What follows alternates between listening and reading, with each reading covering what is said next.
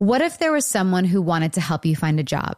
Choose Express Employment Professionals, and that's exactly what you'll get. They can help you find work in any industry with just one interview at Express. You have a connection to endless jobs, whether you want a contract job, a new full time role, or a summer job. Choose Express Employment Professionals. Express has more than 860 locally owned locations and no fees for job seekers. Visit expresspros.com today to find a location near you.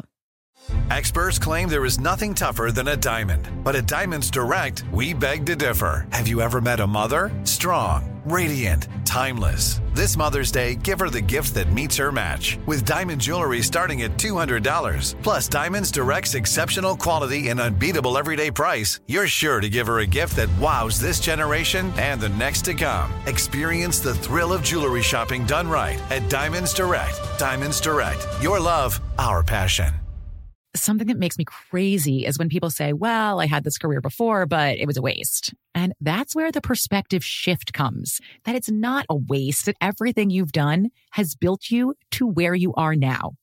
This is She Pivots, the podcast where we explore the inspiring pivots women have made and dig deeper into the personal reasons behind them. Join me, Emily Tish Sussman, every Wednesday on She Pivots. Listen to She Pivots on the iHeartRadio app, Apple Podcasts, or wherever you get your podcasts. The Big Take from Bloomberg News brings you what's shaping the world's economies with the smartest and best informed business reporters around the world. We cover the stories behind what's moving money and markets and help you understand what's happening, what it means, and why it matters every afternoon. I'm Sarah Holder. I'm Saleha Mohsin. And I'm David Gura. Listen to The Big Take on the iHeartRadio app, Apple Podcasts, or wherever you get your podcasts. Baby Shark. I don't have a rundown, so I got nothing. Okay, thank you. Well, it wasn't on my side, Jeez, people. diva. Let's go. Whine Down with Jana Kramer, an iHeartRadio podcast. One year and she's just diva over here. Happy one year. Congratulations. Yay!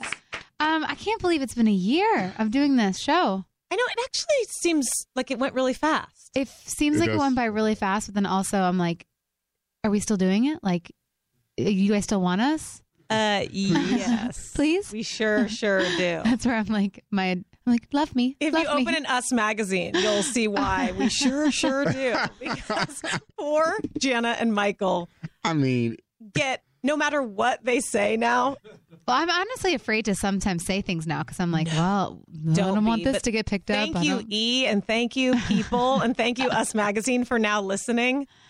The last one when they talked about Olivia Colman, I couldn't handle was- that. I, I- couldn't handle that. I died. I was like, oh my gosh, Michael, now you're making the headlines. I Because was like, I was like, who gives a shit what I have to say about that? Apparently, why? Like, apparently, why? us and E do care. It- no one cares. No one else cares. I'm all well, for it. I mean, Uh, people liked it, either but way. no, I just it's been a Yeah, year, we and want I you. just Trust. thank you, Keep Amy, thank you. Mark, thank you, Easton, for uh for for dealing with us for a year, It's been our pleasure. and thanks for Mike for for jumping on board with us. I think that's why it definitely doesn't feel like a year. Why? Because, you know, I came on, what, September?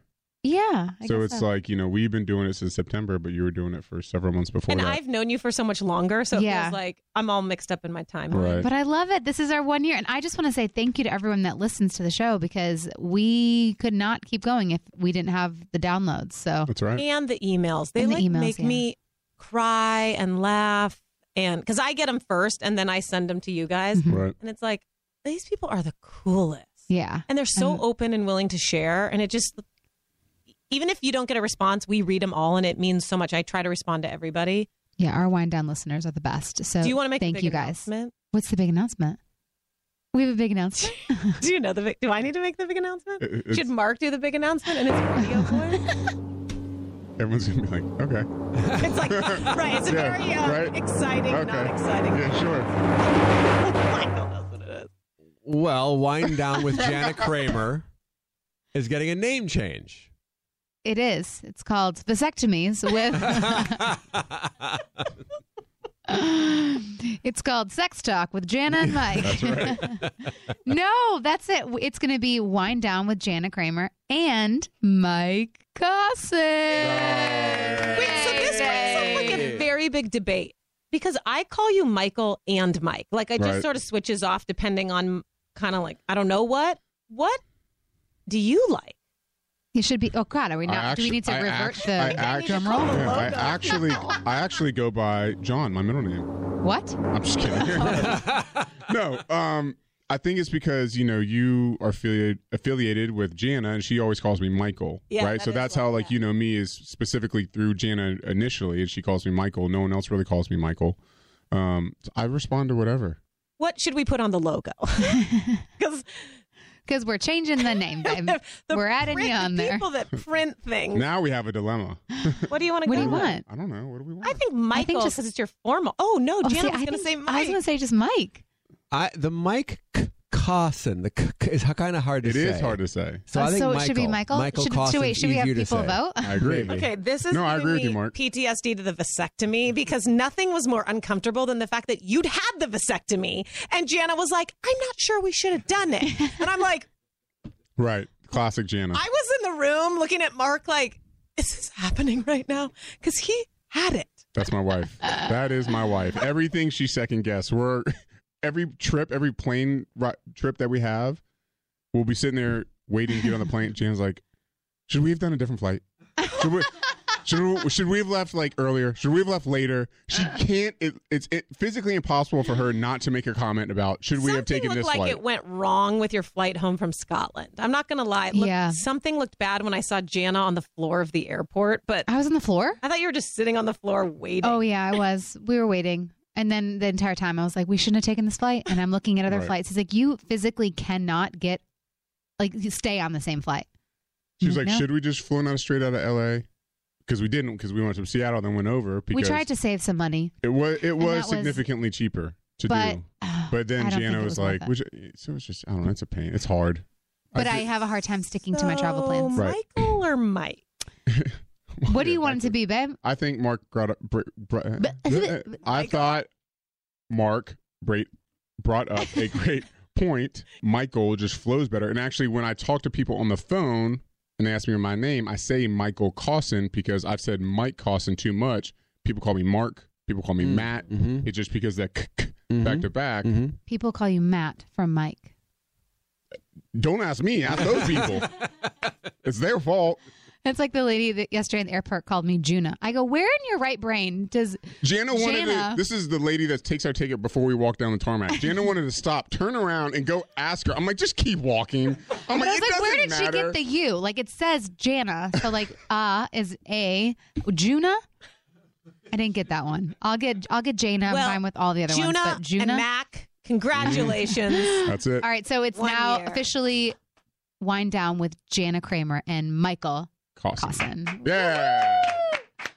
That'd really suck if we lost like a lot of listeners. so now, if you two Oh can my. just get into a big fight and maybe Jana cries, we're off to a good start. There we We're off go. to a Year great start. two. Challenge no, I just accepted. feel like we, you know, w- Mike's been on since September, obviously, because, um, you know, Miss Jen is so busy with Ryan and everything else, and you know, with Michael and I, what we have and what we're doing and wanting to do and helping people, and I'm like, it shouldn't just be my name on there. So I do love my That's husband, Jana's and I nice way of want him. saying Mike put on his diva hat and started saying, I want my name on there too. I actually did know that too, is but it's not not true. He did not do that. I don't think he. I just, I, don't- just care about him, and I want him, you know, to he he deserves to have his name up there too. Oh, well, thank you So- guys. Yay! Well, we're very grateful to you guys for being so open with no filter, and None. please continue.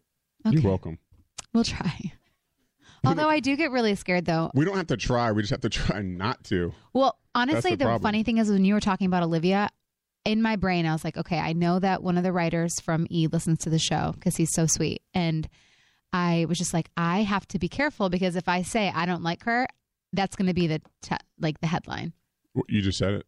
But I don't not like her though. I'm not saying I. Don't hmm. I'm just I have to be careful with that. Right. Politically correct. I never said I don't like her. I mean, you basically called her a social climber, but that's fine. Eh, That was your opinion. so, anyways, that's all it was. let's get to what, you know, like Michael says, he wants to talk about the important stuff. That was what you said. You're like, I don't want to just talk about the celebrity. You wanted to, and this is, you know, again, since this is the start of our show together, Right. you really wanted to talk to this guy today. And so Amy, our pr- amazing producer, made it happen. Do you want to kind of give a backstory before we get them on the phone? Yeah. And to Jana's point, it's it's you know we want to talk about everything, but we realize what the listeners want to hear and what they want us to talk about. And so the guests that we're going to have on the show today, very uh, important for me um, specifically, just because their names are Jason and Shelly Martinkus. Jason is an author. He wrote this book titled "Worthy of Her Trust." Didn't Shelley write it with him? she did uh like Shelley's thoughts like throughout the book. Uh-huh. She like kind of put her thoughts, her two cents, her feelings, and you know wrote them down within the chapters. Mm-hmm. Um, and this was probably one of the first books in recent memory that I've read like cover to cover, multiple times. And this book was given to me when I was in rehab for sex addiction, and really kind of shaped my whole mindset around recovery, around forgiveness, around trust, around everything. Like this this book impacted me the most out of any book that I read when I was in treatment, out of any workbook, out of any big book, out of anything, this was the book that I always referred back to. So personally, I'm very very excited and feel very privileged to be able to talk to this guy and his wife and express that to them and ask them some questions. Yeah, I'm excited too, just from like this the wife's standpoint with all of this too, and because there's been so many people that email us and ask us how we do it, and it's nice to see someone that's you know we've been doing it for what four years now, Yeah. well three years in recovery, but you know 16 years they've been they've been married, so I'm I'm just super excited to kind of pick their brain because there's I know a lot of people that have questions as well on how to get through things. Yeah, and some of the things that he talks about in this book that we'll ask them are are you know are topics that whether addiction or not, any relationship that deals with any kind of infidelity can definitely benefit from. For sure. So are they on the phone right now? Yeah, well, let's take a quick break and then we'll talk to them. Okay, Let's do it. sounds good. All right, guys, it's the last week to get your tickets. This week, the podcast tour Whine Down is going on the road. We're going to be in um, Alexandria, Virginia, May 16th. On the 17th, we're going to be in New York. And on the 18th, we're going to be in Boston. So go to janakramer.com to get your tickets. It's going to be an awesome show. We're going to be talking, winding down, and I'm going to sing a lot of new songs. Hope to see you guys there. Maybe you've considered a sleep number bed but thought you couldn't afford one. But can you really afford another restless night's sleep? Well, there's never been a better time to save on proven quality sleep. Now, during the Memorial Day sale, a Queen 360 smart bed starts at only $9.99. Look, so many couples disagree on mattress firmness. and honestly, I laugh because uh, Michael and I argued about the firmness of our bed all the time. I like softer, he likes harder. Wait, let's just let's just keep it about the bed.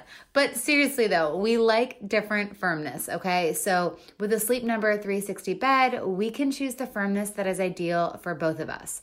The Sleep Number 360 smart beds are so smart, they actually sense your every move and automatically adjust to you, keeping you sleeping comfortably throughout the night. Sleep Number has been ranked the highest in customer satisfaction with mattresses by JD Power. For 2018 award information, visit jdpower.com. Um, and I like to give practical gifts to my family. So I just ordered one for my mom for Mother's Day because my mom likes a soft mattress, but my dad likes a more firm mattress. Now they can both get what they want. And the good news is, is they're divorced. So that works out perfect too.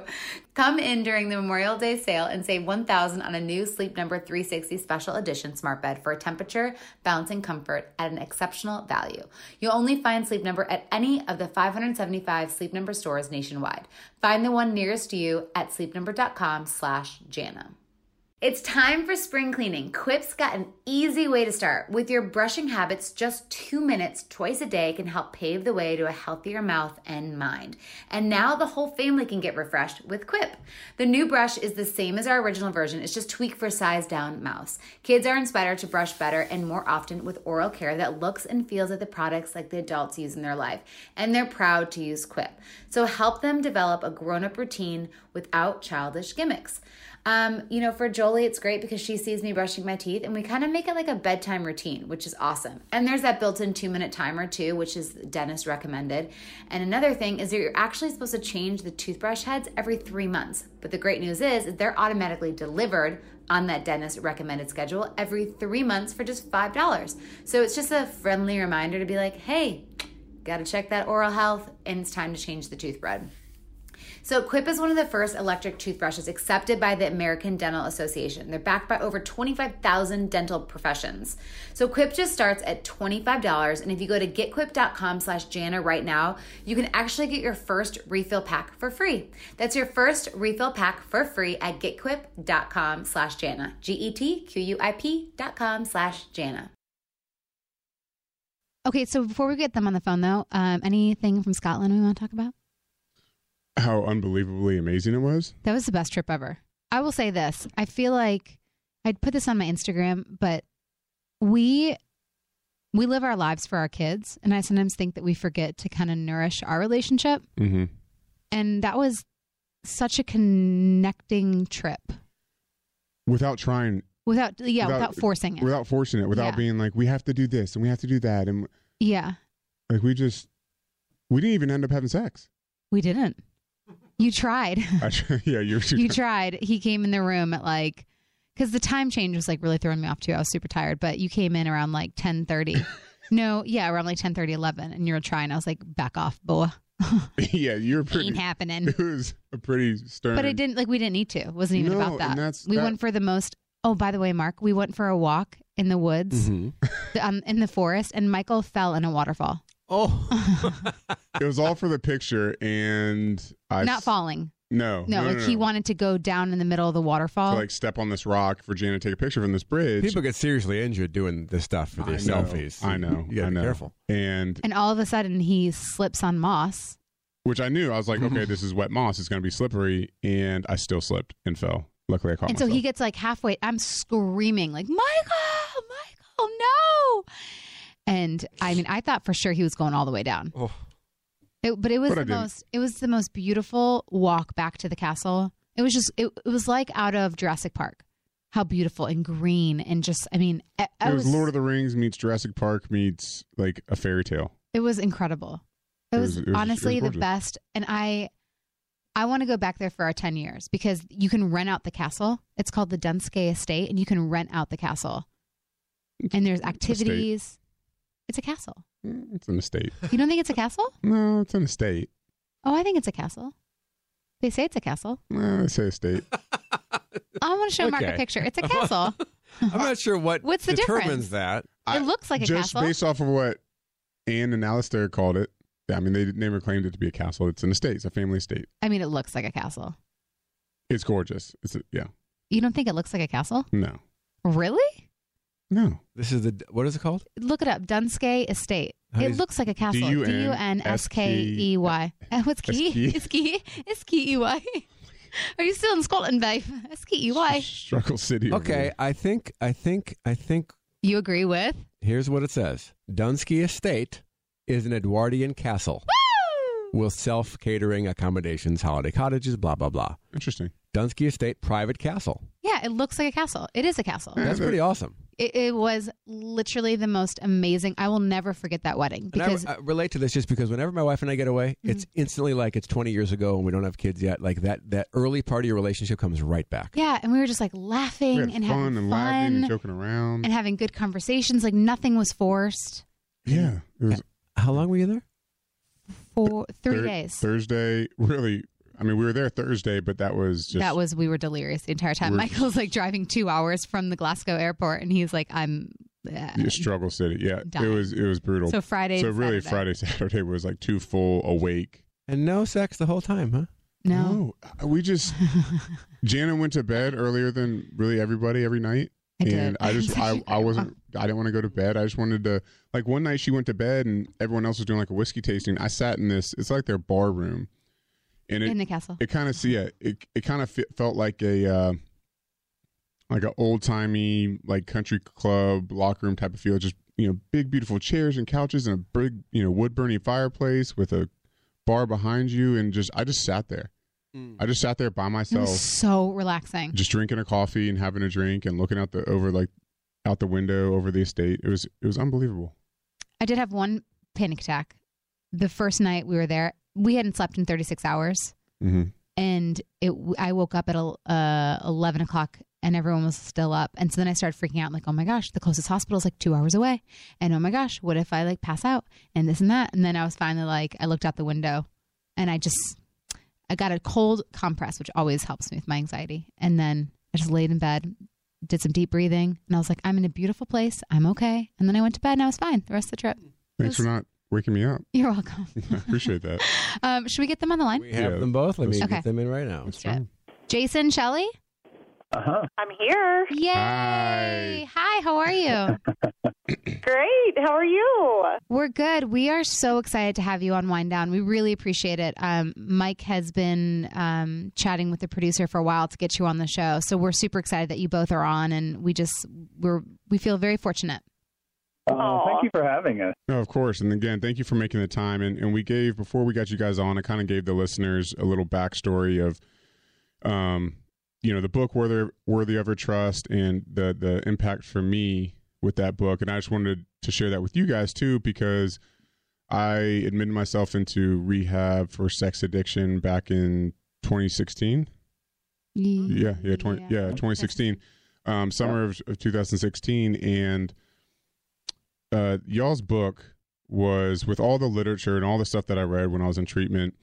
Y'all's book was the book that really shifted and was able to change my life, change my mindset, and change just how I thought about things. Um, you know, it was one of I, it was the first book, and I don't even know how long that I read cover to cover multiple times and a, buddy of mine that or a guy that I became close with in, in treatment that I still talk to to this day, him and I, when we got out of treatment, we always referred back to y'all's book.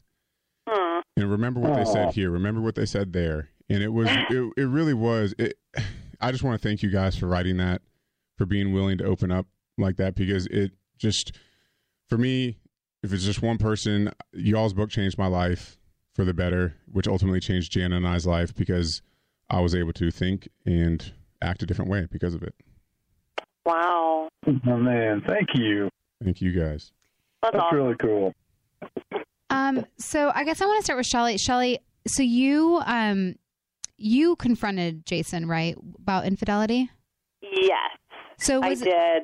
was it just something where you just you kind of knew like you, you knew in your heart of hearts because a lot of people ask me they're like how did you know how did you know and for me it was just i just had that gut feeling there was a lot of things that were you know he was acting different on and there was just something where I, in my gut i just knew something was going on and i don't know was that kind of the same experience for you or did you did you find things or Yeah, you know, I I actually I really thought Jason only had eyes for me. So in my gut, I knew something was off. Um, even the day we got married, as I was walking down the aisle, I, I knew deep down something wasn't right, but I never, ever thought it would be betrayal. So, um, but a couple of things had happened, and at one point, Jason had confessed to an inappropriate relationship at work, and and then again, a couple of other things happened, which led me to confronting Jason, and um, and so so yeah, it was. I I really never thought this would be my story. I thought it would be, you know, the gal down the street or mm-hmm. whoever, but not my story. no i hear you on that. And jason did you did you you know how long was that recovery process for you? I mean i know with michael it's you know obviously we've had our slips and stuff and it's been difficult but it, was it something where you you were like okay i i need to i have kids and i have a family and i'm gonna you know go through with this and and and be straight this way Um, you know, it was a little different for me in that uh, we were early in our marriage. We were only a few years into our marriage. We had no kids. oh wow Um, we had no. I mean, Shelley, Shelley made three times as much money as I did. We didn't have a whole lot of assets to our name. Like it would have been really easy to just cut ties and go separate ways. Um, and I think it would have been really easy for Shelley to do that. For me, the the the beginning was really wonky in that sometimes I was trying to change and doing the work for me, and sometimes it was just to save our marriage. And you know, my motivation kind of it kind of it kind of uh, what would you call that? Like shifted back and forth between those. Does that make sense? Oh yeah. for sure Um, and and I don't think that's wrong or bad today. Some days it was for good motivation, sometimes it's for better motivation. But ultimately, it it landed at I have to change because I've got to be a different man. mm-hmm. And if that results in Shelley seeing something worth staying with me, then then that's kind of like the the mega bonus at that point. But I ultimately realized I had to change. Absolutely, and you know, I was actually rereading um, some of the earlier uh, chapters in the book this morning, just to kind of refresh my memory and just reading the part of, of you know Shelly, you discovering and Jason, your feelings after that. It just reading that it just brought up my own experience all over again, and it's amazing just the insanity and the pain that goes along with all of that and and I'm sure with you guys even being as far along as you are in this you know you can still respect the pain from a sense of you know knowing where you guys are now compared to then mm-hmm. you know I mean how impactful oh, yeah. how impactful it still is and there's one thing one of the many things that I love about y'all's book is the whole debunking the myths, the eight myths that you debunk kind of early in the in the part one of the book, is something that you know for our listeners. You know, obviously not everyone out there is a sex addict. That you know any relationship that deals with infidelity doesn't mean that there's addiction attached to it. And what I love right. about those myths is that it's not really specified toward addiction. Obviously, you know, you suffer from addiction, I suffer from addiction, so we relate. But people that aren't even in, in, in an addictive program can relate to those too. And one of them for me that I remember telling to so many therapists and to Jana, in this, which is the second one, just for an example that you talk about, is you know for you is not not acting out again is all it takes to build trust. And that it, it's almost laughable to me when I say that out loud because that's how I viewed relationships. That's how I viewed initially building back trust with Jana. I always told yeah. myself it's like if I didn't act out, if I didn't do the things that I did what would I ever fight about with Jana, or what would I ever fight about with any spouse or partner or, or girlfriend if I didn't if I didn't get caught and do those things?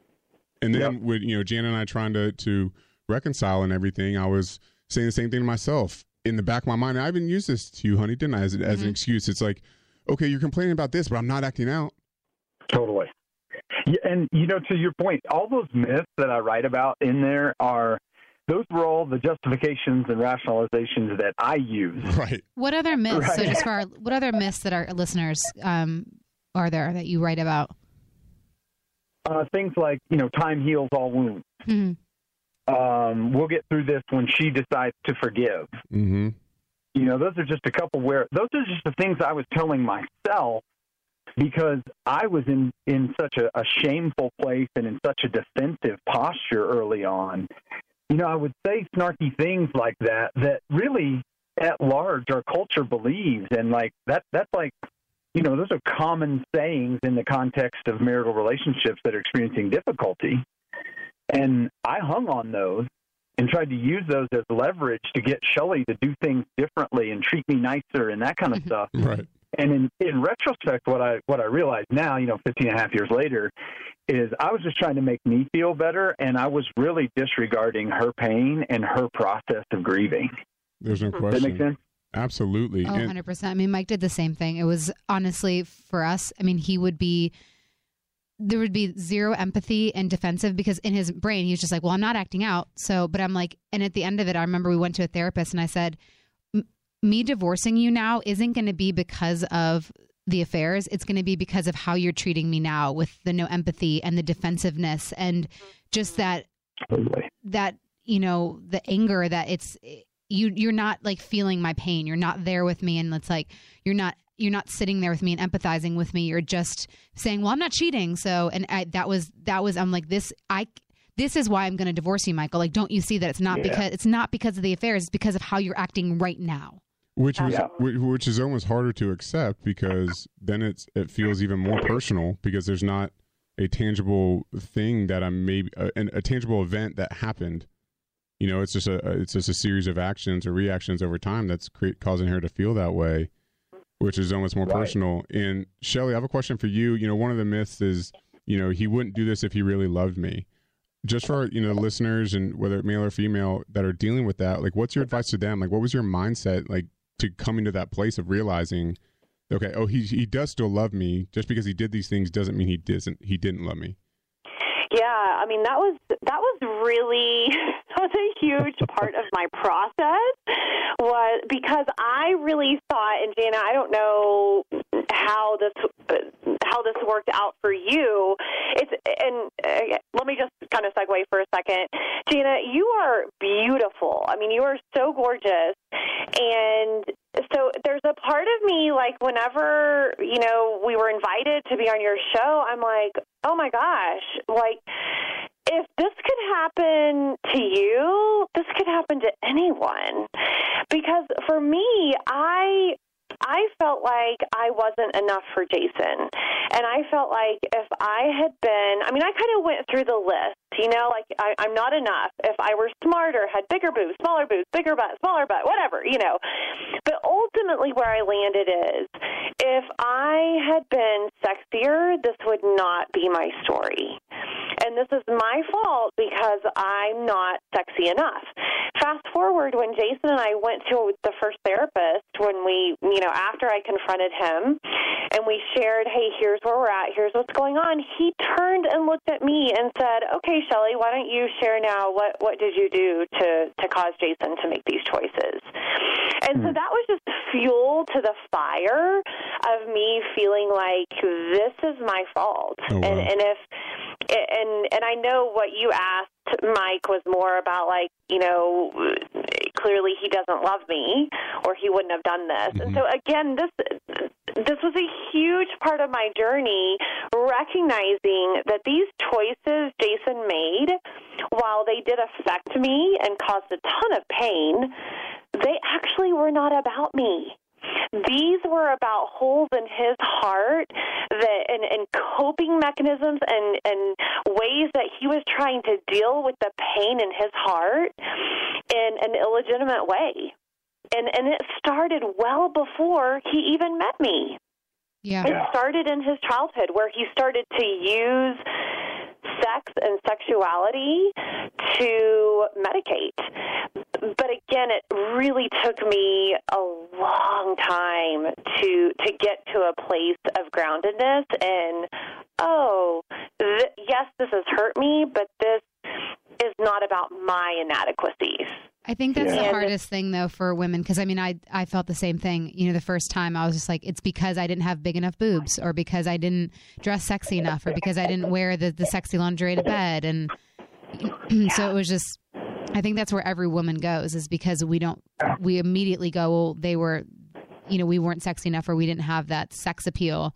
Um, which is unfortunate that we go there but it's about going on the other side of it, you know, where we're at now, knowing that it has nothing to do with how we look or or anything like that. And that that too. Uh, can I say something else about that? Please. You know, I perpetuated that too because there some of the story. So basically, when everything hit the fan for us, and and Shelly confronted me, that was really the second time that she had done that. She had done it nine months prior, Right. And I had lied and made excuses and then turned it on her. And I had told her, hey, if you would have more sex and have different sex, and especially if you would initiate sex, then we'll be okay. Yep. So she kind of bought all of that lie, and then and then over the, that nine month period, she, you know, she changed her wardrobe, changed her mm-hmm. the way she talked, the way she dressed, the way she did things, where we went on vacation. I mean, that's so. She went through and jumping through all the hoops, trying to make herself different to to fix me. Yep. Mm-hmm. And so I, I think for Shelly, and Shelly, you can speak to this. I think when we hit the fan for real and we started into recovery, Shelly ultimately moved to a place where she was like, I've already tried to change me. And so that it almost like gave her a handhold to say, I've already tried to change me and it didn't work, so now you got to change you. And that was really important for us. Mm-hmm. I think uh, you know that's just you saying that, Jason, is a testament to how impactful. Just l- listening you talk the way you talk, it, it sounds like the book, you know. And for me, what it, what was great about like how you how you deliver things and how you talk about things is you have like this this innate way to like softly call out the male, you know, like kind of call call us out, but in a almost in like an inviting or respectful way, where it's not a shameful way. And so it you like you're just saying, you know, I because I did the same thing to Jana. I tried to, to to put it on her, like, well, why don't you wear this or why don't you wear that? I'll never forget that. That was the worst thing ever. Yep. we were sitting in a Uh, yeah. restaurant and I was like, "Why don't why won't you sleep with me?" And he's just like, "Well, why don't you why don't you come to the bedroom with something on rather than just a big old t-shirt?" And I just remember sitting in the restaurant and bawling and I left the restaurant because I was just like, oh. I thought that that was like, I'm sorry, even triggers me. But I'm like, I mm-hmm. thought that was, you know, sexy. I'm sorry, mm-hmm. Yeah. but And I'm I'm really sorry that you know that's one of those things that I've apologized tenfold to Jana, and I see the pain in it right now, and I feel the pain because the unfortunate thing is, and I'm- Jason, I know you can relate to this, is the stuff that we said or the stuff that I said to Jana, none of that was even true. Mm-hmm. When really the, the thing that I love the most, and now it, it, what's unfortunate is I encourage like I, my favorite thing that she wears is a big t-shirt to bed. That's literally my genuinely and mm-hmm. completely true. Like that's my favorite thing she wears. But unfortunately, especially early on, because of the the damage that I did in that moment and traumatized her from that, like it's hard for her. It's hard for her to accept my act, my my truth Mm-hmm. Yeah. now, you know. And so Yeah. we just put ourselves in the situation. I put myself in the situation where now I'm have to like fight against my old self and what I said and my habits and behaviors and convince her like, no, this is actually genuine. This is actually true. Yeah. One of the most healing things has been when I am triggered or when something comes up and I remember the pain from the past. To be able to vulnerably share that with Jason, Jana, just like you did with the three of us and, and all your listeners too. and which is so brave of you. And then for Jason to sit with me in that and to, I mean, whatever it might be, whether it's to hold me or to just sit next to me and to experience that pain with me is one of the biggest gifts that he has been able to give me on the other side of all of this. And and so I just appreciate like Jana when you got teary and, and I could hear the pain, I was like, Okay, Mike, come on. right, right, right. You know, because I really think that that uh, we are 15 years in, and these things still come up, and it is so important that I am still heard in that, and it actually brings us closer together whenever we experience something like that. So, I mean, I know you said you've been 15 years. So, I mean, is that something where it's, you know, Jason, are you, are you always consistently empathetic? Because I guess that's my fear where I'm afraid, because, you know, we're three years into discovery. I'm afraid, okay, let's say our t- in 10 years, I have a trigger that comes up and he's like, God, we're still dealing with this 10 years later. And I, I that's like, that's my fear that that's something that's going to come up because it's, it's not going to, I wish it, I wish it, you know, we can, forget about it but i know that's that's that's so naive thinking i know we're gonna con- i know i'll have triggers and you know as long as i um, communicate it in a healthy way but i'm afraid that he might get edgy about the fact that he still has to you know deal with it Yeah. Well, so the, you know, one thing that's important to note. So we're we're 15 and a half years in, but Shelly and I are on the slow track. All right, we're we're like, I mean, I, I'm sure for y'all and probably a lot of other people, like the, the process is going to be a whole lot faster than for us. We just we're just on slow track. So, um, you know, I, I've cycled. There have been times when I'm Shelly says, "Hey, I'm triggered," and and I just kind of put my hand on my forehead, and I'm like, "Really? Still?" Right. But but today, by and large, and, and Shelly, you can you can score my report card on this. By and large, you know, I've internalized that and embraced that. That that's part of our process, and it's it's important for me, for my heart, for my soul, to love her well when she's triggered, whether it was justified or not, whether it's rational or not.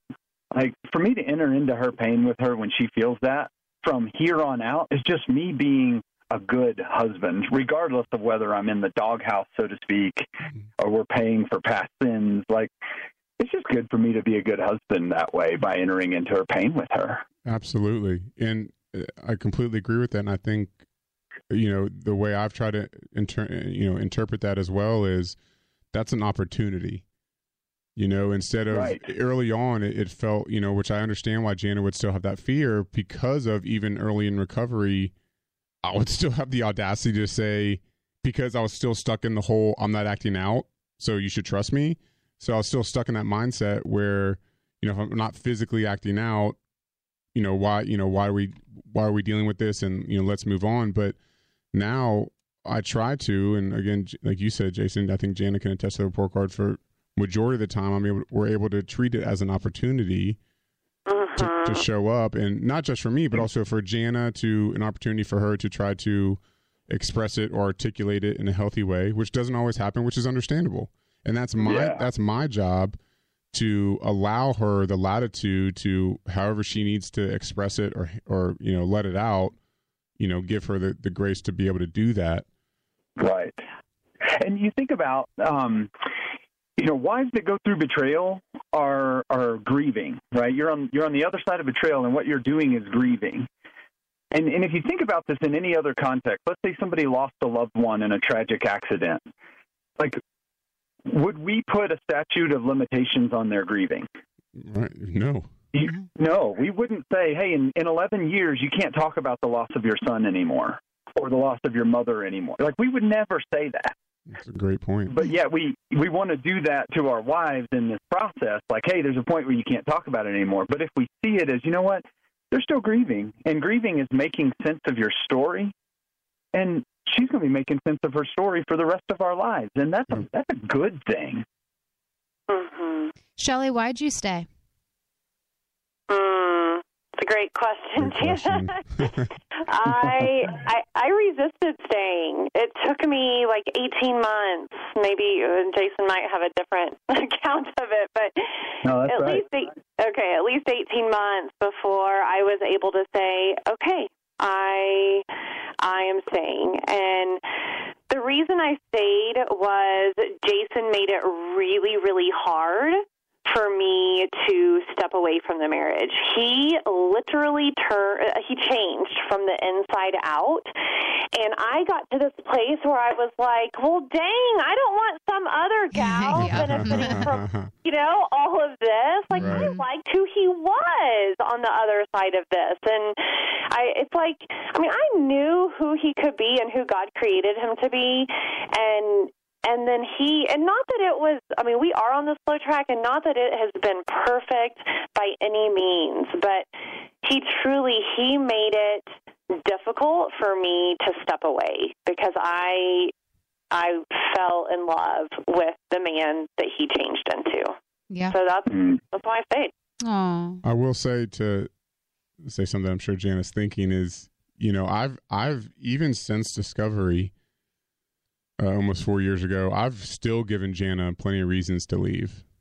Oh yeah. Whether it, you know, still omission or any kind of lying or relapse or slips or still more justification and rationalization, I've definitely give her given her, you know, plenty of ammunition to leave, and the fact that she's still been strong enough to see enough of a of a change at times to you know still you know want to keep trying and staying is I mean is You're holding on by the skinny skin skin.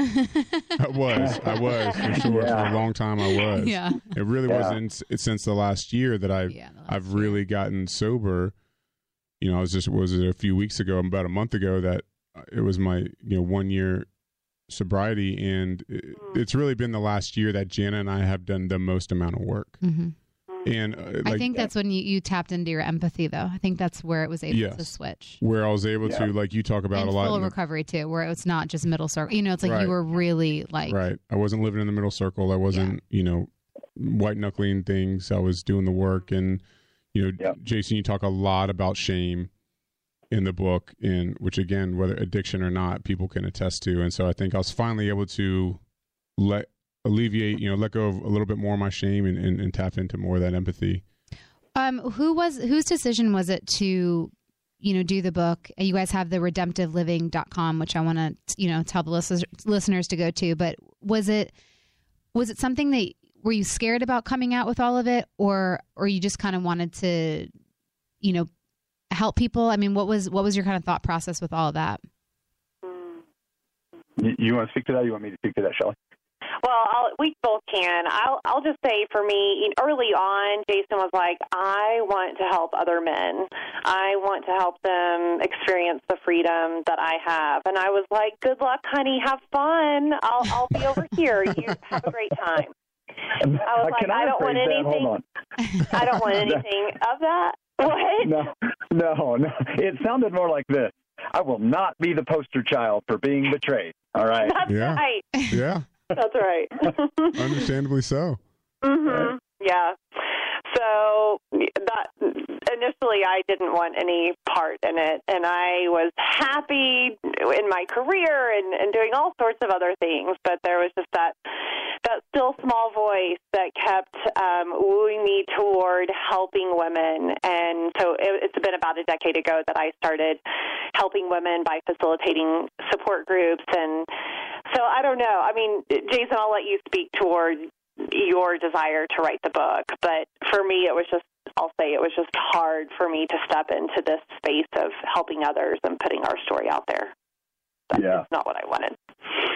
Yeah, and I had been telling our story um, more and more often, more and more frequently, and you know, working as a, working as a coach and counselor, helping people in their journey.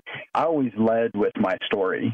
Um, so the book really came about as like this. This question just comes up every time when somebody calls our office and says we need help. One of the questions that always comes up is, "How will she ever trust me again?" or "How can I ever trust him again?" Right.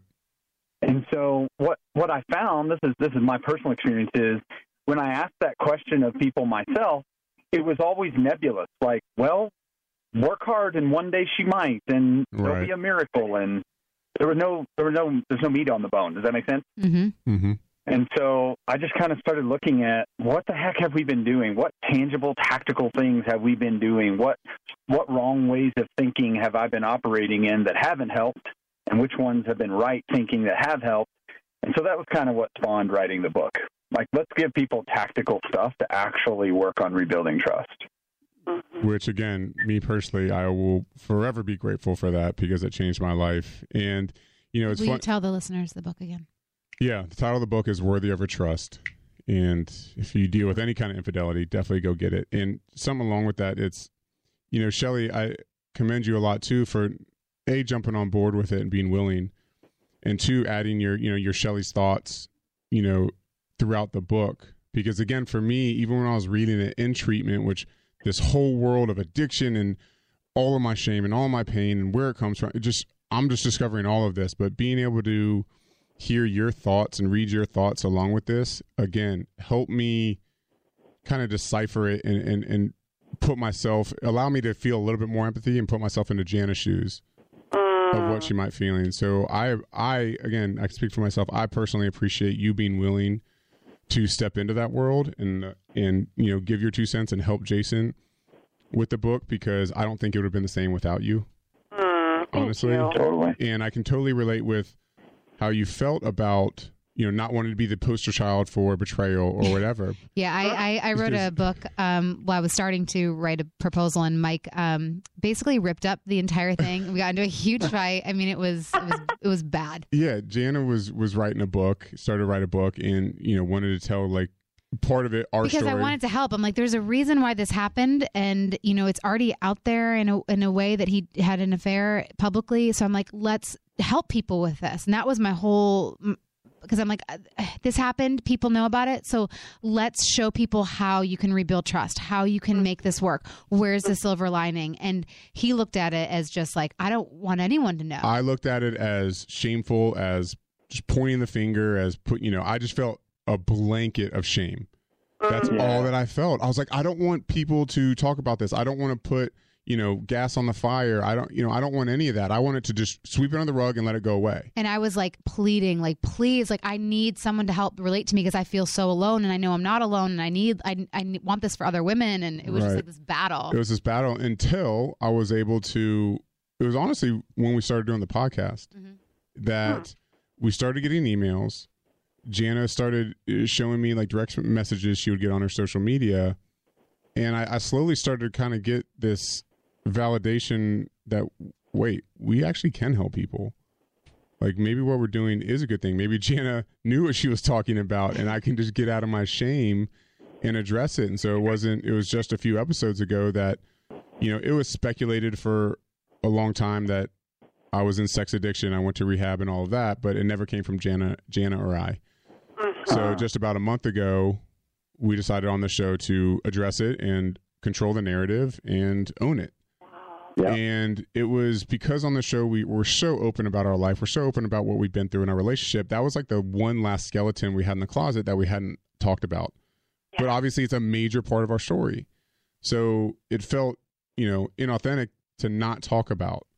And it was just another way to reach that much more people, that many more people that may be suffering from the the addictive aspect. So we totally relate to that, and I totally relate to that. Um, yeah. But seriously, thank you guys. Just thank you for for, for being a, a light for us too, because that's this is you know we want to help people, and you know you guys are showing the way. Thank you. It's uh, it is definitely. I was going to say it's definitely a privilege. Like to hear you guys say that, it- like it's a huge privilege to know, and it's also as you guys are experiencing, it's also a huge motivator.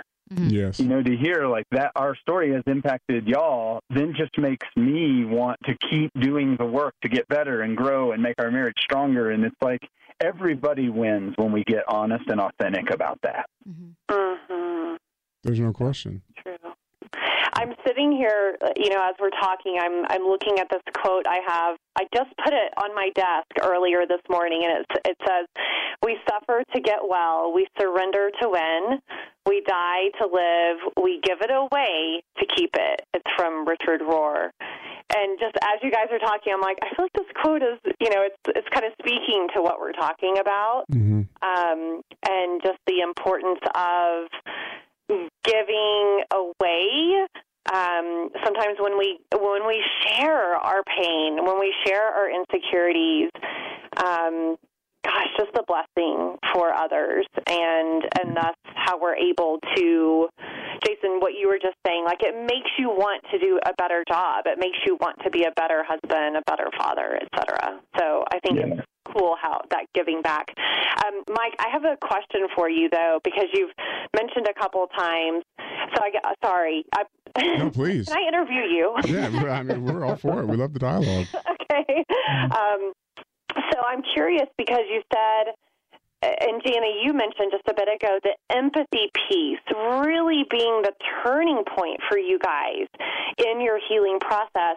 And with the women I work with, that seems to be such the missing element. Mm-hmm. And a lot of women, like the, the affair, is actually not what's going to um, cause the divorce. It's mm-hmm. the lying. It's the defensiveness, mm-hmm. like you guys were saying. So, Mike, I'm just curious, what helped you go from that defensive posture to this posture of it sounds like humility and empathy what like what made it click for you I mean, uh, yeah, because that took a while. I mean, it's Yeah. still not perfect. It's it- I you still have my moments because I've always been a, a defensive, kind of short-tempered human being, and so it's still an active thing for me to do. And a lot of my natural reactions are maybe defensive. You know, like just this morning. Yeah. just just this morning, just because I was Jana had been up and was ready to start the day. I was just waking up. We just traveled from a different country last night, and so Jana was asking me about something. I just got defensive about it, and it was kind of you know. And then a, a few minutes later, once we were away from each other, I texted because I was just like, "What am I doing? Like, why was I? I didn't have to be that way." You know, so it's still something I struggle with. But for me, I, I mean, we Jana and I got to a place where she truly gave me like an ultimatum where time had passed since the actual infidelity, and so basically she confirmed the myth that this is a myth. The whole I'm not acting out. Why don't you trust me? She confirmed that. Mm-hmm. She's like, I'm gonna leave you if you do not stop being defensive. You do, if you don't show me empathy, you know, so on and so forth. But I'll still Yeah. stuck in that mindset of, but I'm not acting out, or I'm not, you know, whatever it is. So it, it just she, we got into a bad enough place where she told that to me, and I realized like this doesn't have really anything to do with me acting out. This has to do with everything else too. Mm-hmm. But why does it have like I'm just trying to think like for the guy like how why is it so hard for for the men to be because I mean I same thing with you Shelly like I get DMs all the time like the husband's like wants me to get over it and you know they don't feel the pain I don't know why you guys can't sit the, sit there with is it because of the shame I think it, yes, 100%. And, and Jason can speak on this too. I think for me, it's definitely shame. And I think it's a biological thing too, where we just naturally aren't as nurturing or empathetic as women. So for us, the pride and the ego, that kind of Neanderthal mindset, we just allow that to get in the way because of what society teaches us, because of maybe how we're raised. I like the car accident one that you said that you the, we had a therapist our, our therapist here in LA make you watch something and I think that helped sometimes too for you for empathy. Yeah. What was that? It was like basically I got into a car accident and I need you to help me. You need to carry me basically. Yeah. Because you just you just took off my two legs. Yeah. Exactly. I, I think the other aspect of it is, um, you know, kind of conceptually, uh, our our emotional maturity as men, our emotional maturity kind of stops where our addiction starts. Mm-hmm. So for a lot of us, you know, we were 11, 12 years old whenever we were starting into this sexual stuff. Right. And it's at the point where that was really ramping up that our emo- emotional maturity got stunted. So, like, for a lot of us guys, and this is not an excuse, it's, it's an explanation, not an excuse. It's like we, we didn't develop, you know, mature and develop into what it means to be an empathic, tender person because of the stuff that's been going on in our lives for usually a couple decades. Yep. So part of our recovery is not only stop acting out and doing all that stuff, but part of our, our recovery is that emotional maturity and development, and empathy is a part of that. It's a, that's a great point. And because, it, just again, for me personally, it's every time I had feelings or whatever, I didn't know how to handle them, so I acted out sexually. Right. So instead of confronting them and dealing with that, that feeling or pain, and you know, just went elsewhere, just like anyone with any kind of an, an addiction. Yeah. Uh, um, I want to say one other thing about something you mentioned there, Jana. Um, they so much. I hear this a lot of people in the culture saying, "Well, it, it this is really about a weak woman." Have you? Has anybody said that to you? No. Like you're a weak woman for staying. Oh, weak. Yeah, I Oh. mean, there's some been some mean people that have said things, but yeah, I mean, I've I've definitely heard that before. But in my, I think I'm w- super strong for staying. I think the easiest thing could have been to leave. You totally agree. Yeah, Totally. I think it takes I- a really I think strong woman to stay. It takes more strength and more courage to work through the pain. Mm-hmm. I mean, it, it. Anytime you see a good man in this recovery process, chances are there's a really good woman next to him. Hundred percent. Absolutely. I I really want all of us to get together. So can we make this happen? Because I love you guys. Oh my gosh. You guys, what you guys live in the Denver area? Yeah, we're in Denver.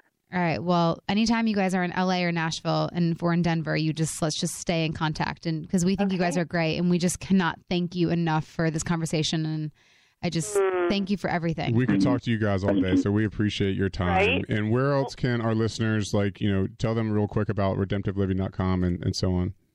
Yep, redemptiveliving.com. That's our website for our ministry where um, we do work helping men, marriages, and wives uh, that are going through betrayal. And that's all we do. That's all we specialize in. Um, Shelly runs groups, support groups for wives going through it. You can check out her website, rlforwomen.com. Uh, and we've got resources out there. There's books, uh, video curriculum courses, as well as obviously one-on-one help. Um, so if there's a way that we can we can help people through the process, that's what we're here to do. I love it. Jason, Shelly, thank you guys so much for coming on Whine Down. Thank you guys so much. Thank you guys. Thank you. y'all. An honor. Have a great one. You too. Bye All bye. Bye bye. Bye, guys. Before we, Before we go on, before we go on, take a break for a second. There's one thing I want to read to, and this is this stuck with me. I remember I oh, reread are we it taking this a break morning. first or are you going to read it now? No, we're gonna take a break in one second. Okay. I just want to read this for food for thought for the men or women out there that are the perpetrators, the one in my shoes. Okay. And this is the end of their foreword and, and Worthy of Her Trust. Said it took a better part of five years to feel like we were stabilized. It took seven years for Shelly to say she actually respected me. It took eight years for her to say that if we had to go through it all over again, she would still choose me. Took nine years for her to say that my sexual addiction was one of the best things that ever happened to her. And today, as I write this, is lo- a little over 10 years since everything hit the fan, and they're in an amazing place. So that's just, you know, that I always would reread that. And as much as I acted against that in all of this kind of recovery process, is it's a good reminder that this isn't a quick fix. It takes time, takes investment, but let's take a break.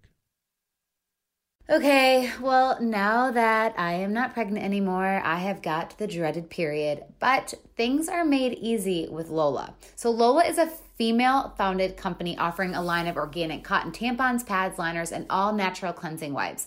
And the great thing is that Lola products are 100% natural and easy to feel good about. There's no BS, mystery fibers, or doubts about what's going in your body. Plus, Lola comes in a simple, okay, very simple, easy, customizable subscription. So Lola will deliver exactly what you need when you need it, which is great. They'll give you four ways to tailor your Lola subscription to perfectly fit your needs the product type, the absorbency, the quantity, and frequency. Which is great for me because, you know, sometimes I don't need all the supers or all the regulars. So I can customize it to exactly what I want, how long my flow is, because it's different than other people. So that's what I love about it. And for every purchase, Lola donates feminine care products to homeless shelters across the US. So they're a great company. For 40% off all subscriptions, visit mylola.com and enter Jana when you subscribe. That's mylola.com. And when you subscribe, just enter Jana. Hey there. Did you know that May is Asian American and Pacific Islander Heritage Month? Macy's is celebrating by highlighting some cool AAPI owned brands like Cardon, Kaja, Amelia George, and Hey Mave. I mean, I love that a big brand like Macy's is supporting Asian American and Pacific Islander Heritage Month. It's important. But you know what? The best reason to check out these brands is that they're just really awesome. Seriously, you need to check them out. And you know what else? You have a great opportunity to open up access to college for AAPI students and help them succeed by donating to APIA Scholars. APIA is the nation's leading nonprofit organization devoted to the academic, personal, and professional success of Asian American, Native Hawaiian, and Pacific Islander students. You can donate online or just round up your purchase at Macy's when you check out. So do what you can to help. Join Macy's and round up your purchase to the nearest dollar at checkout to support APIA scholars. Shop Asian American and Pacific Islander owned brands at Macy's.com or in store.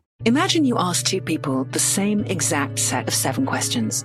I'm Minnie Driver, and this was the idea I set out to explore in my podcast, Minnie Questions. This year, we bring a whole new group of guests to answer the same seven questions, including actress and star of the mega hit sitcom Friends, Courteney Cox. You can't go around it, so you just go through it. This is a roadblock. It's going to catch you down the road. Go through it, deal with it.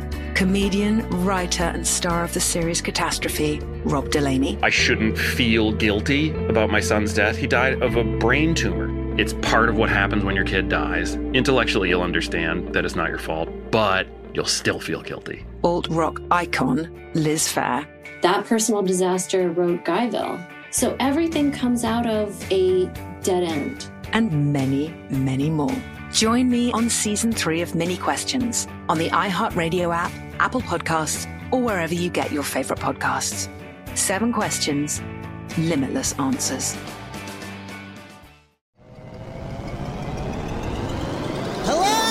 Acclaimed comics writer and notorious Scott Summers hater, Rosie Knight. Well, hello, Emmy winning podcaster and totally unbiased Targaryen royal supporter, Jason Concepcion. Rosie, somehow the X Ray Vision podcast has returned. It feels so good.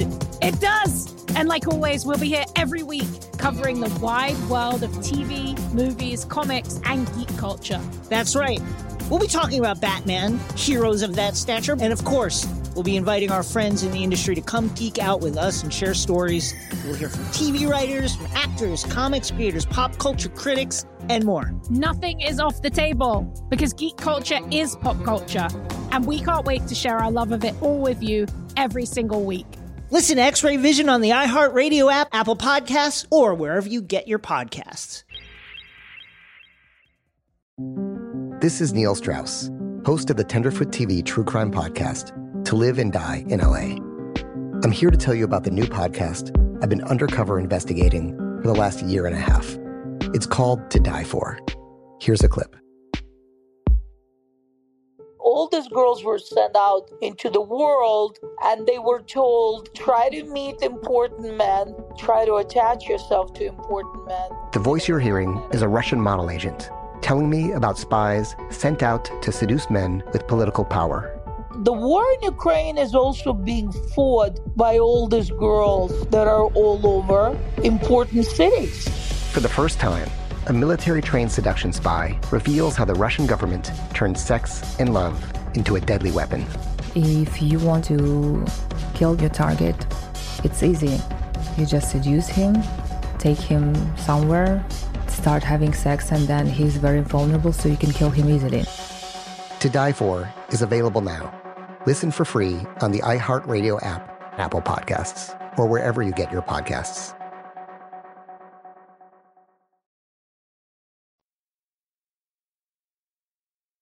Can you honestly say that the furniture that you own brings you any joy? Or are you missing a couch or a chair that really says, This is my space? Joybird empowers you to create the furniture and space that brings you joy. With Joybird, you get one of a kind furniture crafted to your unique taste. Joybird offers a range of kid and pet friendly upholstery options so that your creations can stand the test of time. That's exactly the direction that Jana and I went for our new house in Nashville.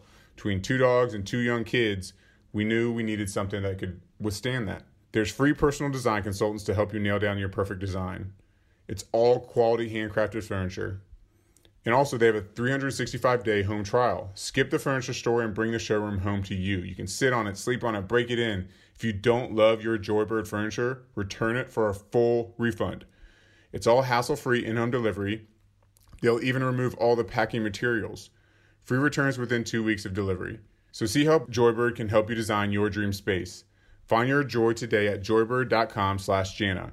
Create the furniture that brings you joy today at joybird.com/slash Jana. Go to joybird.com slash Jana and receive an exclusive offer for 25% off your first order by using the promo code Jana. Um, How was that for you? I mean, it's it's hard talking about. I know. Yeah, I it's see it in you. it's like it's tough, but it they're so sweet, and I just I just I love that there's other people out there too that are showing people that there is if there's a will, there's a way. I just I I'm just the empathy piece is very interesting that she you know because so many women I- it's just there's so many times I just want to like shake you and be like just sit here with me and like cry and say you're sorry and you know Yeah. it's an interesting piece but um yeah that was a they were really sweet i'd love to i'd love to get to know them more Yeah, that was that was really really cool. I think for both of us, and it's got to be like full circle for you it, it's super full circle and kind of surreal that I'm a- was able to talk to. Again, I, you know me, I'm not a huge reader. I'm trying to become more of a reader. yeah You know, and so for this to be the the first book, and I again, like I've said numerous times now, I don't know the last time I read a book cover to cover, and I read it twice when I was in treatment. mm-hmm. You know, it did change my life. well it's gotta feel pretty good then just that you just talked to the author Yeah. All right. um do we want to read some some emails? emails mark We got some good ones. Uh, I am in a similar situation to you and Mike. Six months before my wedding, I discovered that my now husband has a gambling problem. He said he was just young and dumb and wasn't doing it anymore. Well, it's almost two years into our marriage, and seven months pregnant, I stumbled across a credit card statement and saw the amount of money he had charged to it. More than we could afford. He blamed it on gambling, but this time it felt different. The names he sent Amazon gift cards to seemed odd and were women's names. Over the next two months, I found about four more credit cards that were accumulating debt that was beyond what we could fix. He decided to go to a few Gamblers Anonymous meetings and began seeing a therapist, but I knew he was hiding something. So I went into his email and discovered he was having girls send him individualized videos. He said he felt like he never got to experience that life because we've been together since we were 15. And he felt that this was a better option than cheating because it wasn't physical. I can't believe he spent thousands of dollars on these women. It's been a little over a month now, and we're both doing counseling. I don't know how to move forward with our relationship. Mike, I want to better understand the mind of an addict. Why did he get so invested in this lifestyle when I was here for him all along? She is anonymous. I mean, addictive behavior for sure. There's his excuses are just rationalization, justification. They are excuses. The whole I didn't experience this or that. I mean, you guys been together that long. He made a choice. So there's nothing to blame. You're not to blame for this. It was him just choosing. He made the choices. And, you know, whatever's going on with him. I mean, again, like kind of Jan and I have been talking about, like for men or for myself or whoever to be able to tap into empathy or to be able to go and talk to somebody about internal feelings. Easier said than done for for a male. I mean, I'm sure there's females that have that problem too, but he just found an outlet for whatever he's dealing with. Not healthy. No, and you didn't do anything wrong, like Mike said. Um, Nothing wrong. Yeah, don't be like don't and don't put blame on what he said. Well, we been together since we were 15. Like don't don't put blame. Don't blame yourself for that. That's not. no, you did nothing wrong. Right, and the line, why did he do this when I was here for him all along? I feel like she is starting to put some of it Yeah. on herself there. Right. She can't right. do that. Right. And I'm not even going to sit here and say, well, how did he know that you were there for him? Like, you should, did you tell him? I'm not even going to say that because that's not a, a it. If you've been together for 15 years, like, I don't know how long they've been together. I mean, I mean, I Since mean they were 15. since they're 15. Yeah. I'm sorry. If you've been together since they were 15, I mean, they know they're there for each other. So I love that you guys are in counseling, and I don't like the fact that I will say I don't like the fact that he says it's not cheating because that is still cheating. Oh yeah. Even though you didn't physically, he wasn't physical with those women. That's still that's outside stepping, of out, your that's marriage. stepping outside the marriage. So I don't let him. Manipulate that. Yeah, because that's not. Go to counseling. Well, yeah, they're in, so that's He- good. yeah, right. He should see a CSAT, certified sex addiction therapist. Yeah. and he needs to not only couples counseling like you guys are doing, but he needs to go to individual counseling and and figure out and dig to see where these feelings are coming from. It's great that he's going to Gamblers Anonymous, but I feel like there's more Yeah, to dig to go to into both. here. Yeah. That It, there's a personal. you know, it's interesting because I've known plenty of guys that are in the 12 step program I'm in that come from AA or NA or whatever, and they realize, come to realize that the sex aspect is the root of maybe what drove them to Mhm. something and else. love too, like for slaw. It's, Yeah. it- the root is always love. There, you know, the most most roots are always about love and the lack thereof in your family of origin.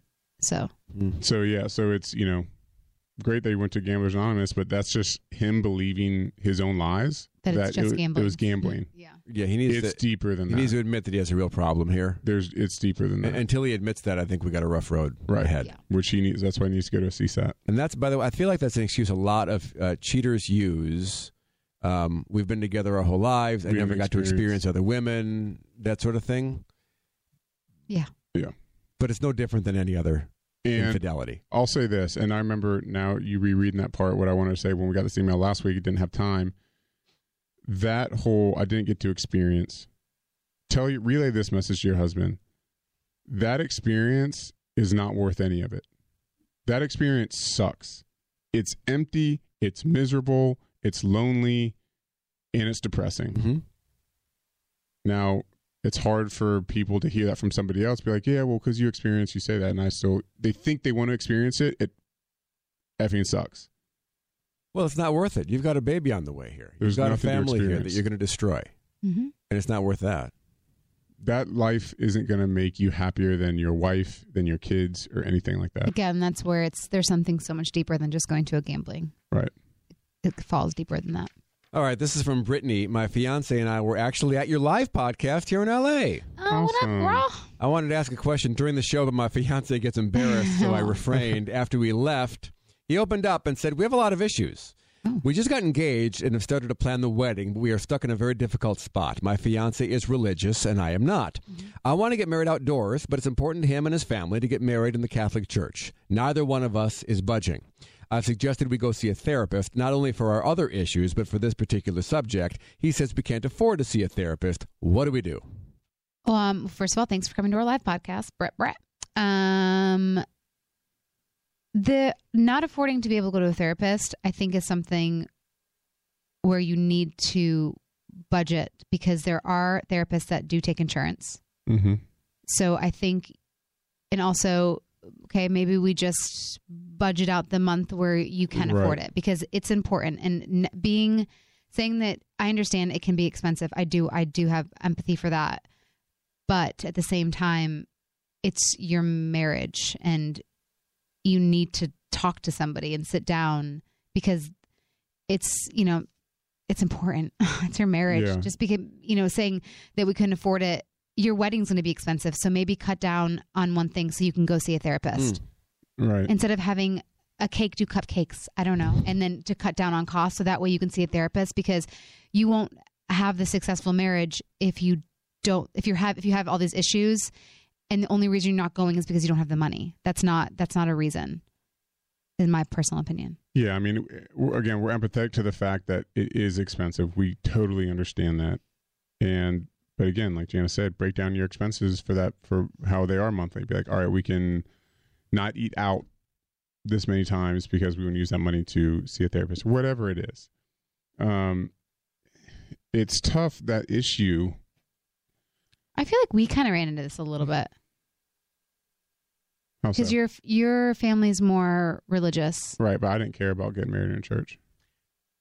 right but i know your family cared about it re- I mean, Well, I have some keen insight into this actually Okay. because the, our, my biggest issue with my wife, our biggest issue as we were dating, was that she's religious and I am not.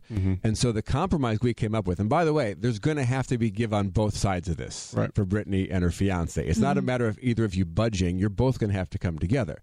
So we kind of came together with, and it was actually very similar because I wanted an outdoor wedding, Uh-huh. and she wanted a church wedding. So we had her pastor from our church come to Wisconsin Mhm. and do an outdoor wedding. So it was the religious, the ceremony she wanted in the setting that I wanted, and that was the compromise that we came up with. And I, I know there were people on her side that would have preferred us be in a church, but this was what we, this is how we came together on this. But don't they, the Catholic priest technically can't marry outdoor?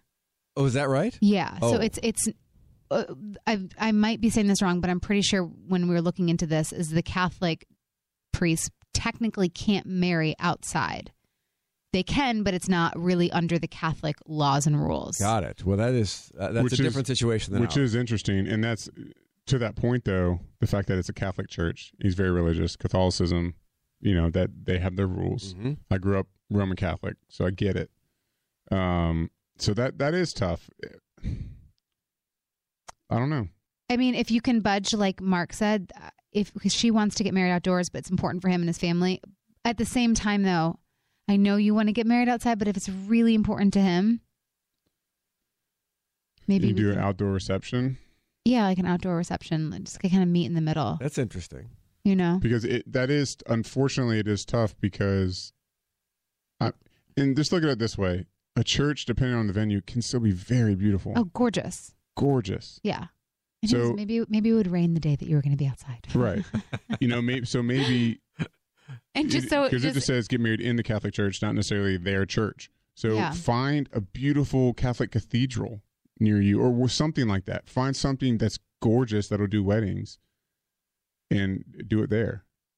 But there's going to have to be compromise. Yeah, I'm like- moving forward in all things. Well, that's the thing. I'm like, there. Maybe this is something a little bit bigger than inside outside. Yes. It seems like when you say Yes. other issues, when issues in quotations, there that, that seems to not be about the church. Let's just say that. You're going to be raising kids. You don't want to be fighting about that. Every Sunday morning, you don't want to battle. So and let you me gotta tell you, save out. up the money for therapy because when you do get married, you got to go to therapy. All right, Taylor, and this one's uh, all right, last one. My boyfriend and I have been together for two and a half years. We live together, and he bought a car six months ago that we share. Last week, I got rear-ended. It was not my fault. The other person had insurance. However, when I told my boyfriend, his first question was, "Were you on the phone?" And his second question was, "Is the car okay?" he didn't even ask me if I was okay. he was extremely mad at me and hung up on me. Oh. It was a pretty traumatic experience that shook me up, and it's just a car. It's a generic sedan. It's nothing fancy. When I told my boyfriend how mad I, I was, his response was, I've worked my ass off for that car. My blood, sweat, and tears to earn that car. I feel like we're not going to see eye to eye on this. Am I in the wrong? I mean, you're not in the wrong for asking that. He should have asked if you were okay. I mean, you got into a car accident. I can understand a man's passion for his car. I mean, like if I leave a gun a gum wrapper in Mike's car, like he loses his mind. If I leave water bottles, I mean, like he's he, men men in their cars. It's like their prized possession, but and we should be their prized possessions. But you know, you just that's a tough one because again, I know how much you love your car, but at the same time, I feel like you would still ask if I was okay if I if I hurt your truck. Yeah. Okay. Clearly, Mike doesn't believe this, Taylor. No, I no, I wouldn't. The first thing I'd ask is, "Are you okay?" And then also, how bad's my car? Yes. It would it would be it would be difficult to have an appropriate length paused in between those two questions. Jesus. But I'm just I'm just I'm just being honest. I'm just you know I I would I would genuinely care because it's and that's the thing. He should realize a car is just a car. You can replace that. I understand. Work hard for it. Worked your ass off to pay for it. Get that. But, it's replaceable. Your girlfriend is not. Or Well, maybe in his mind it is.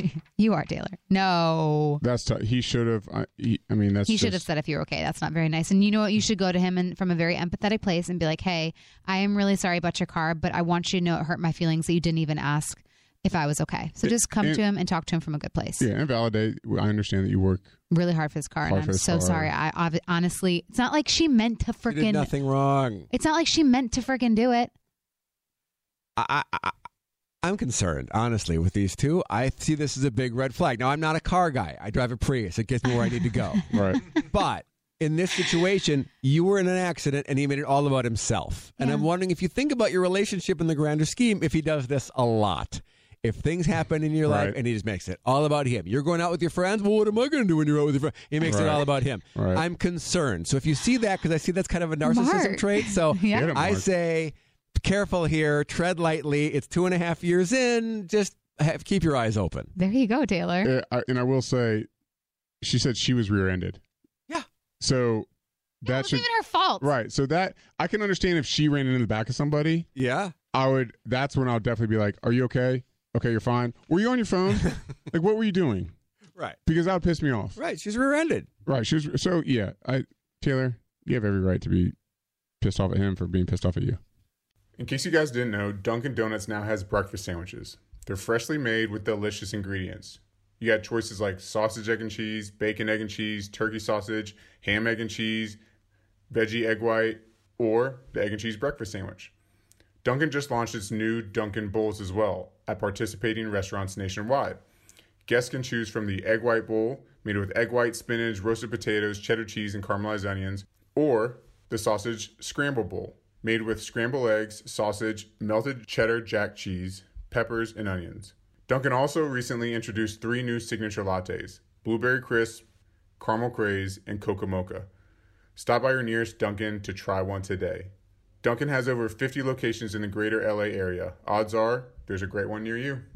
Um, that was a good show. How are you feeling? I'm so tired. Is that what it is? Yeah, I'm pretty tired. Okay. Yeah. Because I know, like, you know, some of the stuff talking to, to Jason and Shelly, you know, brings up stuff. Yeah. But I, just, I felt some. Well, no, it's hard. I don't honestly. I think I'm I'm so tired. I could like ball my eyes out right now because I think there's a lot of emotions, but I think uh, the majority of that is I'm just tired. Mm. So when I'm tired, maybe I get eat more triggered easily. Because I can tell you've held back some emotion.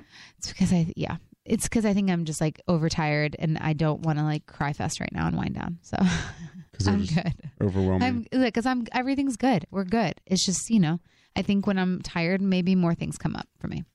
I'm but really I am. Thanks, babe. If think more things come up for you. Thank you, sweetheart. And I'm here for you if you want to talk later. Yeah, I'll probably cry later. Okay, cool. okay, cool. We're going to have a good cry later. Whine Down you guys, later. You guys want to join us?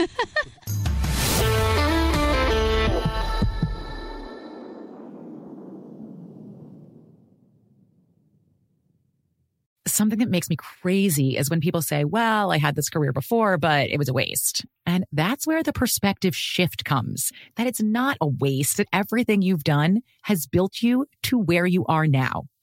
This is She Pivots, the podcast where we explore the inspiring pivots women have made and dig deeper into the personal reasons behind them. Join me, Emily Tish Sussman, every Wednesday on She Pivots. Listen to She Pivots on the iHeartRadio app, Apple Podcasts, or wherever you get your podcasts.